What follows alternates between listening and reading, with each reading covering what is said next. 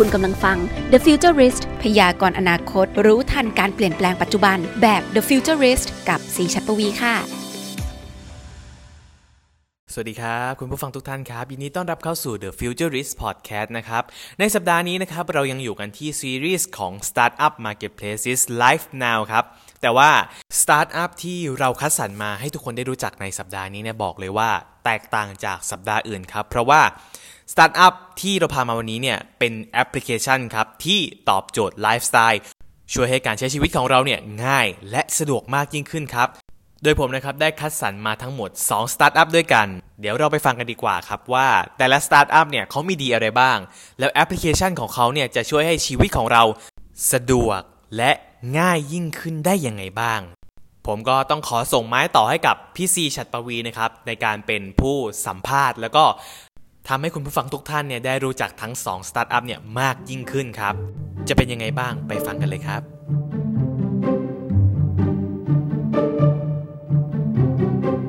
ฮัลโหล สวัสดีค่ะทุกคนคะกลับมาพบกันอีกแล้วนะคะ กับ Startup Marketplace is live now เราจะมาพบคุยพูดคุยนะคะ กับ Startup ประเทศไทยที่แสนจะน่าภาคภูมิใจนะคะ แต่ละรายนี้ก็จะนำเสนอแนวคิดทางธุรกิจ ที่ปรับตัวและโชว์ให้เห็นถึงความ digitalization นะแต่ละยุคแต่ละสมัยเนี่ยธุรกิจก็ดำเนินต่อไปค่ะ แต่แนวทางการทำธุรกิจในมิติใหม่ ๆ น่าสนใจเป็นอย่างยิ่ง เดี๋ยวขอแนะนำทั้งสองสตาร์ทอัพเชิญนั่งเลยค่ะ มาเลยมาเลยอ้าววันนี้มีแต่หนุ่มๆนะเนี่ยหลายคนอาจจะอิจฉาซีนิดนึงนะคะ สาวๆ ก็จะแบบ อุ้ยตาย มีแต่สตาร์ทอัพหนุ่มหล่อไฟแรงกันทุกคนเลยนะคะ เดี๋ยวซีจะแนะนำสตาร์ทอัพสองท่านนี้ผ่าน introduction วิดีโอของซีที่ทีมงานเตรียมมา ให้รู้จักกันก่อนที่ซีจะ intro ทั้งสองคนนี้ค่ะ ไปไปดูกันก่อนเลยไป้ายคุณศิรภพยานวุฒิจาก Matchday แอปสำหรับการจองสถานที่เล่นกีฬาทุกประเภททำให้เราคล่องตัวในการออกไปเล่นกีฬามากขึ้น แถมเป็นแพลตฟอร์มบริหารสถานบริการด้านกีฬาอีกด้วย คุณเจมส์พฤกธิวรศิลป์จาก Urbanize คอนโดต้องดู เพราะแอปนี้เป็นระบบบริหารการจัดการชุมชน ที่ร่วมพัฒนากับกรรมการ และนิติบุคคลแบบจริงจัง เพื่อจะได้ตอบโจทย์การใช้งานจริง แถมเป็นประโยชน์ต่อทุกฝ่าย ทั้งเจ้าของโครงการและลูกบ้านใช้งานง่าย สบายๆคือเล่นคืออะไรคะจุนครับจุนตุ่นจุนจุนตุ่นจุนจอจานจุนจอจานครับผมจุนจุนสะดือจุนใช่ครับ คุณเจมส์ก็เจมส์เลยเนาะครับ ค่ะ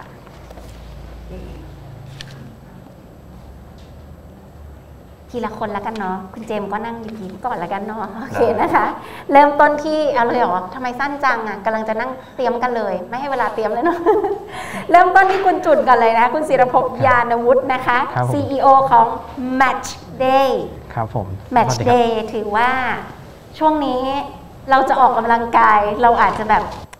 ตอนนี้ไม่ค่อยกล้าออกไปออกที่ไหนนะใช่แต่ครับอาจจะวางแผนดีๆอาจจะทำได้ครับเมื่อผมสักครู่เห็น introduction แหละ ได้ไอเดียแล้วว่าเฮ้ยต่อไปนะ ไม่ต้องสั่งให้ทีมงานที่กำลังนั่งทำงานอยู่จองคอร์ดแบตมาจองอันนี้เลย ได้ครับผมเล่าให้ฟังหน่อยค่ะเกิดมายังไง Match Day อ๋อ จริง ๆ มันเกิดมาจากการที่อ่าแต่ก่อนครับตอนเรียนมหาลัยเนี่ยผมเป็นคนที่ชอบเล่นกีฬา มากแล้วก็หลากหลาย ไม่ว่าจะเป็นพวกยิงธนูเล่นบาสหรือว่ายิงปืนเนี่ยชอบเล่นหมดเลยโอ้แต่ว่าตั้งแต่จบมาก็เข้ามาทำงานที่กรุงเทพอะครับค่ะก็เริ่มรู้สึกว่าเริ่มหาเพื่อนเล่นยากหาสนามกีฬายาก จะหากีฬาทีนึงเนี่ยก็คือต้อง search Google แล้วก็ดูว่าสนามรอบตัวมีที่ไหนบ้าง ก็โทรไปถามว่าวันเนี้ยมีคอร์ดว่างไหมหรือว่ามีทีมไหนที่หาคนจอยเพิ่มหรือเปล่าค่ะแต่ถ้าเกิดสนามไม่ว่างปุ๊บเราก็ต้องย้อนกลับไปทำ process ใหม่ตั้งแต่ต้นเออนั่นจงรู้สึกว่าเนี่ยเป็นเป็น pain point ไปหลายเที่ยวด้วยเนาะๆใช่แล้วก็ในฝั่งของเจ้าของสนามกีฬาเองเองครับเขาก็มีปัญหาเหมือนกัน เพราะว่าเจ้าของสนามกีฬาส่วนใหญ่เนี่ยยังคงพึ่งพาการใช้กระดาษในการบริหารจัดการงานเป็นหลักอืมทำให้เขาก็มีปัญหาต่างๆ ตามมามากมายเหมือนกันค่ะไม่ว่าจะเป็นลงตารางการจองซ้ำซ้อน หรือแม้แต่การเก็บรวบรวมข้อมูลต่างๆ เพื่อใช้ในการวัดผลค่ะครับนั่นจึงเป็นเหตุผลที่เราพัฒนา Match Day ขึ้นมาครับ เข้าใจเลยนึกภาพว่าสนามกีฬาแต่ละที่เขาคงไม่ได้มีแบบโปรแกรม อยู่ในอยู่ในแบบพื้นที่ของตัวเองว่าแบบหูคอร์ดแบตอย่างเงี้ย ก็จะบ้านๆนิดนึงคือเราก็เดินเข้าไปจองว่างคือว่างไม่ว่างคือไม่ว่างครับผมแต่ทีนี้ถ้าเกิดเรารู้สึกว่าเราเป็นผู้ใช้ที่เห็นปัญหานี้มาโดยตลอดครับถ้าเราทำแพลตฟอร์มเดียวแต่เราจองได้ทุกที่เลยนี่ก็มันนะ ใช่ใช่ครับ ตอนนี้เปิดมานานหรือยังอ่าตอนนี้กำลังจะเข้ามาประมาณ 1 ปีกับอีก 3 เดือนโอ้ ก็ยัง fresh อยู่เลยครับผมใหม่ๆเลยครับ แล้วมีแบบมีกีฬากี่ประเภท แล้วจองได้ทั้งหมดกี่สถานที่ในกรุงเทพในต่างจังหวัด ตอนนี้มีทั้งหมดอ่า15 กีฬา แล้วก็มีทั้งหมด 60 สนามกีฬาครับผมกงเทพเป็นหลักไหมเฉพาะอ่ามีตอนนี้มีเปิด 3 จังหวัดจะมีกรุงเทพเชียงใหม่แล้วก็กาญจนบุรีอ๋อครับแต่ว่าตอนนี้เราเอาแพลตเราเอามีอ่าข้อมูลทั้งหมดทั่วประเทศขึ้นระบบไปด้วยกันแล้ว ก็คือจะสามารถเห็นสนามที่สามจองได้แล้วก็จองไม่ได้พร้อมกันเลยค่ะ สำหรับสนามที่จองไม่ได้เนี่ยก็สามารถกดปุ่ม call out ออกจากในตัวแอปได้เลยเหมือนกัน ก็โทรไปฮัลโหลถามใช่นิดนึงใช่ครับผม แล้วไม่คิดจะเปิดให้สนามเองเขาเป็นคนมาลงทะเบียนในระบบเองบ้างเหรอคะเราจะได้ไม่ต้องแบบลงไปจิ้มเองหมดครับ ทุกอันนะเนาะครับกำลังพัฒนาอยู่เหมือนกันครับผม กำลังพัฒนาอยู่ครับหผมกสิบใช่ไหมหกสิบใช่ไหมครับผม60แล้วหกแห่สิบงที่ที่ที่ทำมาเนี่ยมีครับคนผมเคยมาจองผ่านระบบเยอะไหมคะ อ่ายังไม่มากยังไม่เยอะเท่าไหร่ครับผมรู้จักเยอะมาก ใช่ครับผมยังยังหลักแรงหลักร้อยอืม ครับแต่ว่าบุ๊กิ้งที่เยอะจะมาจากการที่สนามขี่เองมากกว่าเพราะมีการใช้งานจริงจากทางสนามแล้วล่ะส่วนใหญ่เขาเล่นอะไรกันอะเล่นเล่นแบดเยอะครับหลากหลายมากเลยครับผมส่วนใหญ่ถ้าแบตถ้าถ้า transaction เนี่ยเยอะๆในตัวแอปเนี่ยจะเป็นแบดคนเล่นแบดเยอะครับแล้วเราเห็น availability ด้วยใช่ไหมคะว่าว่างไม่ว่างกี่คอร์ดใช่ใช่ไหมคะครับใช่ครับยุคนี้สำคัญเลยเนอะเพราะว่าใช่ครับพอโควิดปั๊บเนี่ยเราก็อยากรู้ว่ามัน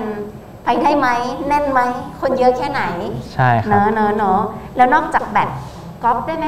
ได้ได้ครับผมกอล์ฟก็ได้ ลองเรียงลำดับตามความคิดได้ไหมคะ กีฬาอะไรที่คนชอบไปจองหรือได้มาใช้บริการ Matchday มากที่สุด ถ้าถ้าเยอะสุดตอนนี้จะเป็นแบดแบดบอลแล้วก็ปิงปองสามตัวเนี้ยจะสูงจะสูง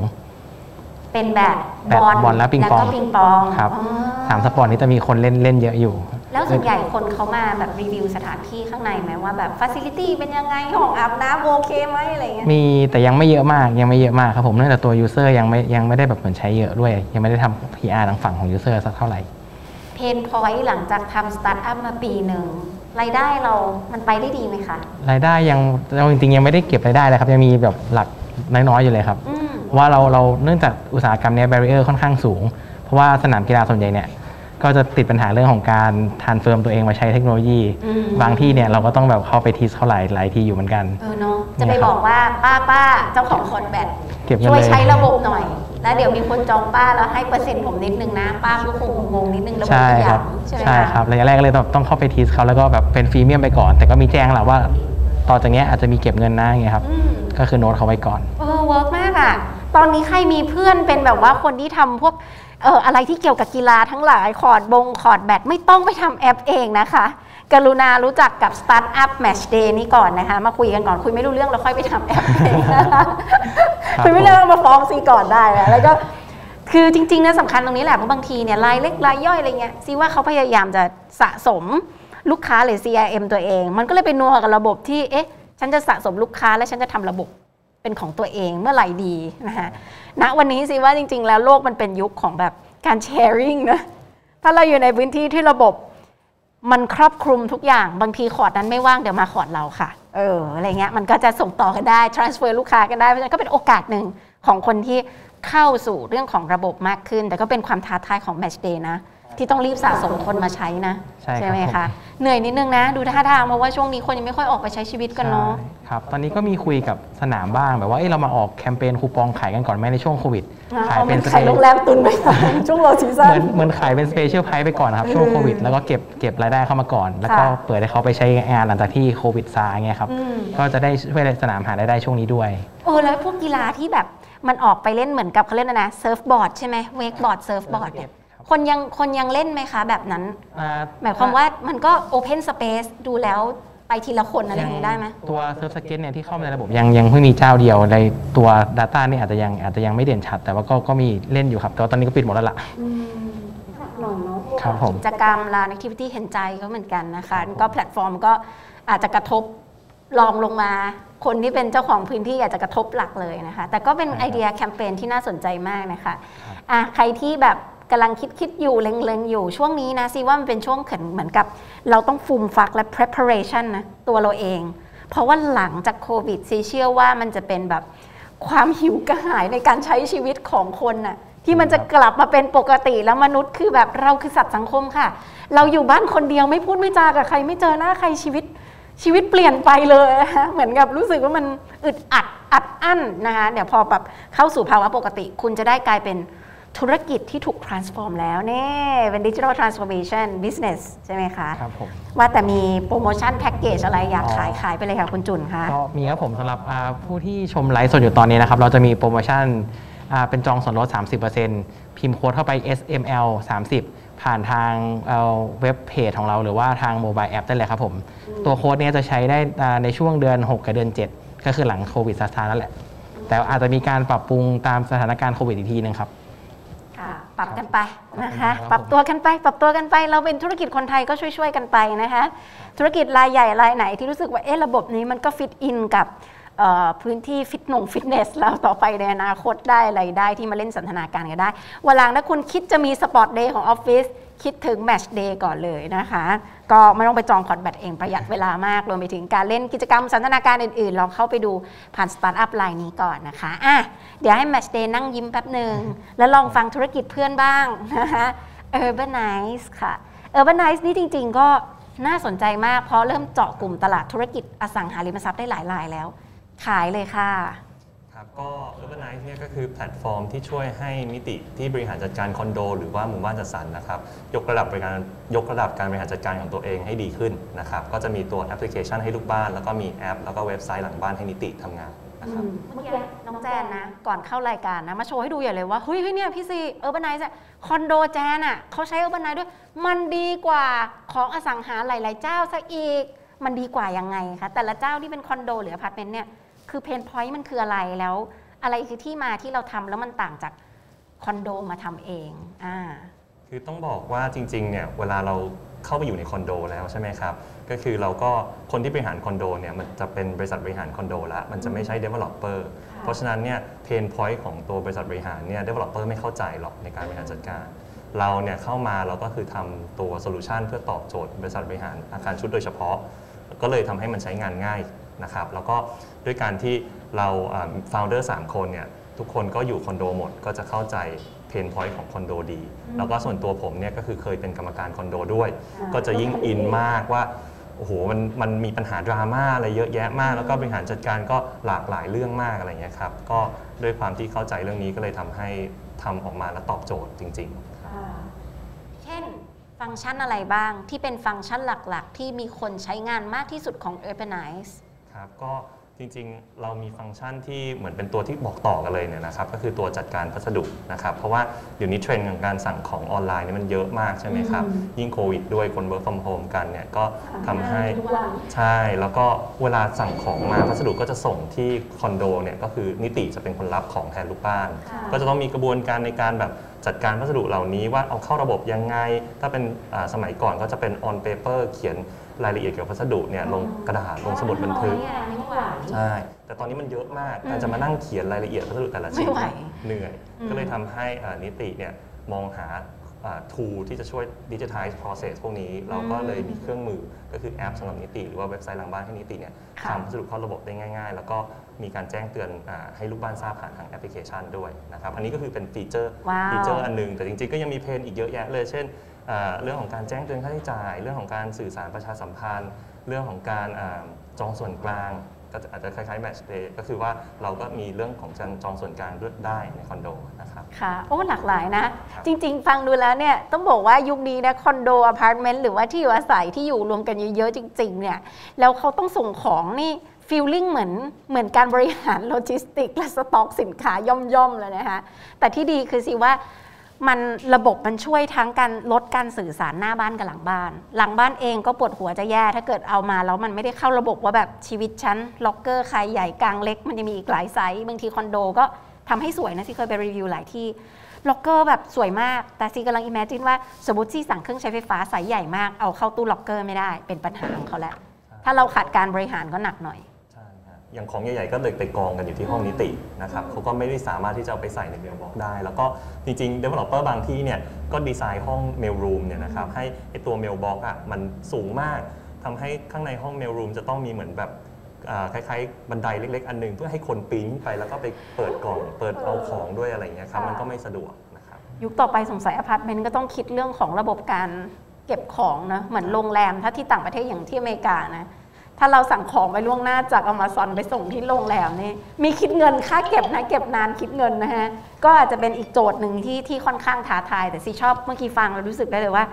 เออนอกจากทำให้นิติสบาย คนที่ที่เป็นคนรับพัสดุสบายของไม่ตกหล่นหาย ลูกบ้านอย่างเราก็รู้ได้ทันทีว่าของมาส่งแล้วนะคะ ก็ลดคนจำนวนมากที่ต้องสื่อสารกันไปมาแบบนี้ได้นะคะ นอกเหนือจากนั้นเชื่อว่ายังมีอีกหลากหลายระบบพัฒนา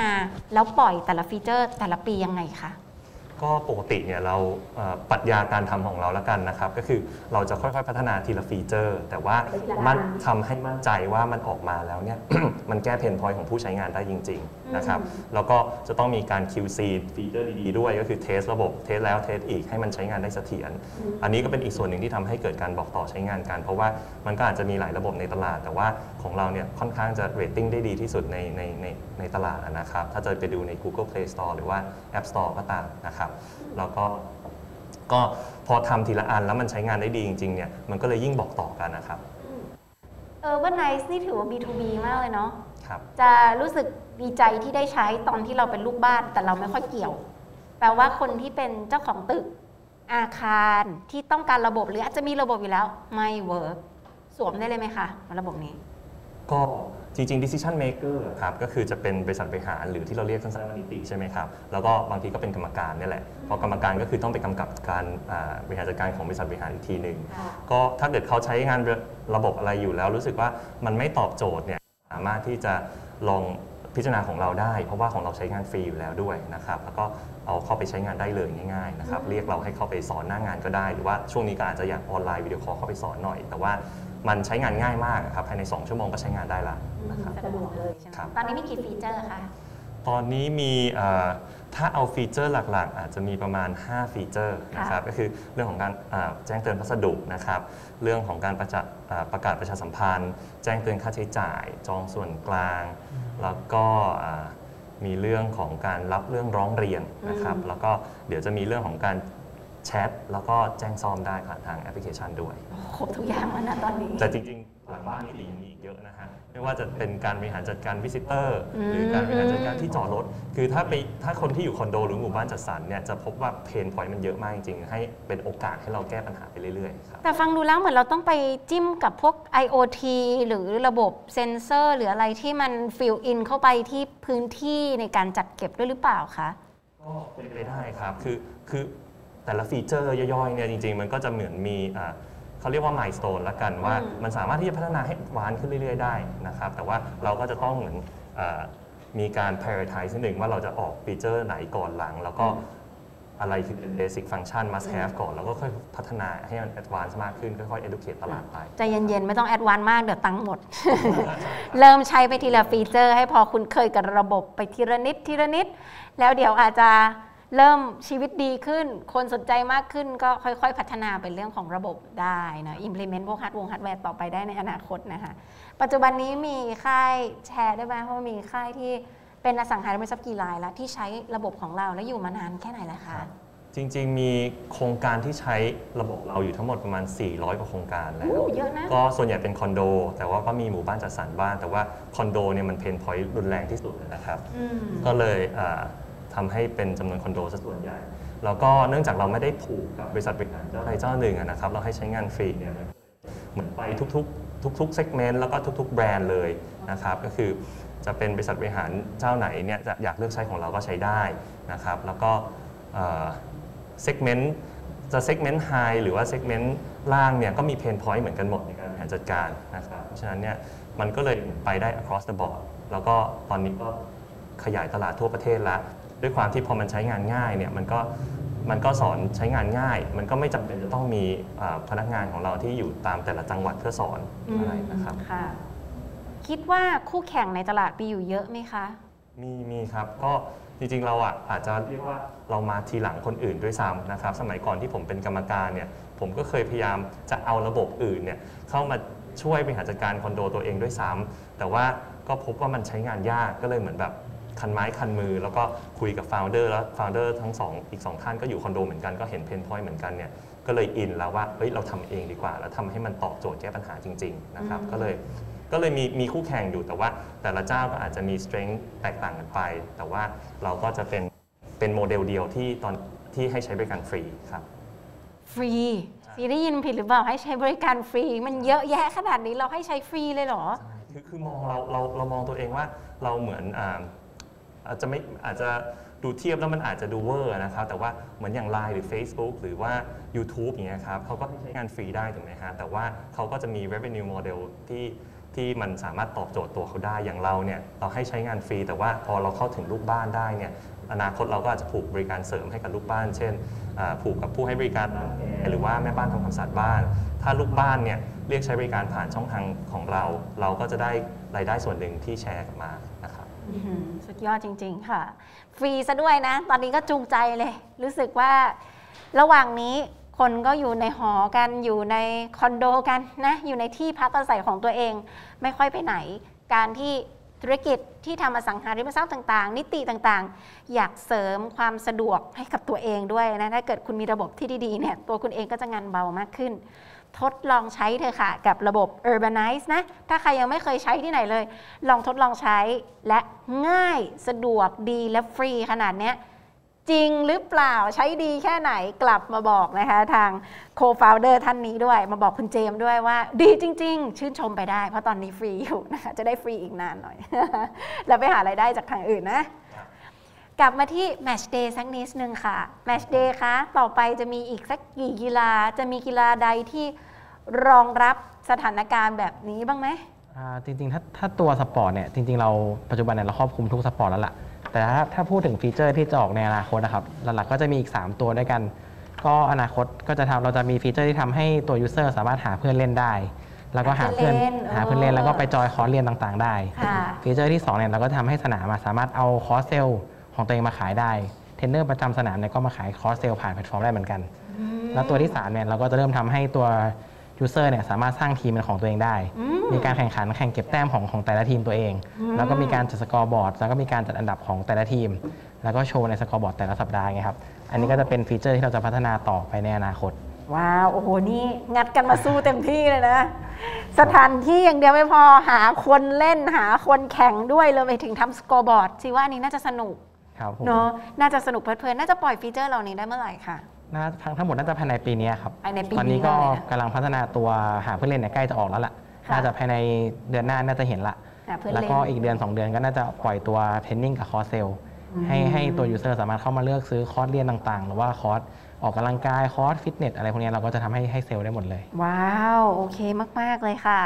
นี่เดี๋ยวต้องจับตาดูกันต่อไปนะเพราะสตาร์ทอัพนี่เขาเก็บไม้เด็ดกันไว้นะ อีกหลาย feature ที่จะเตรียมปล่อยในปี 2021 นะคะ ไม่หยุดอยู่แค่นี้แน่นอน แล้วก็จะต่อสู้ต่อไป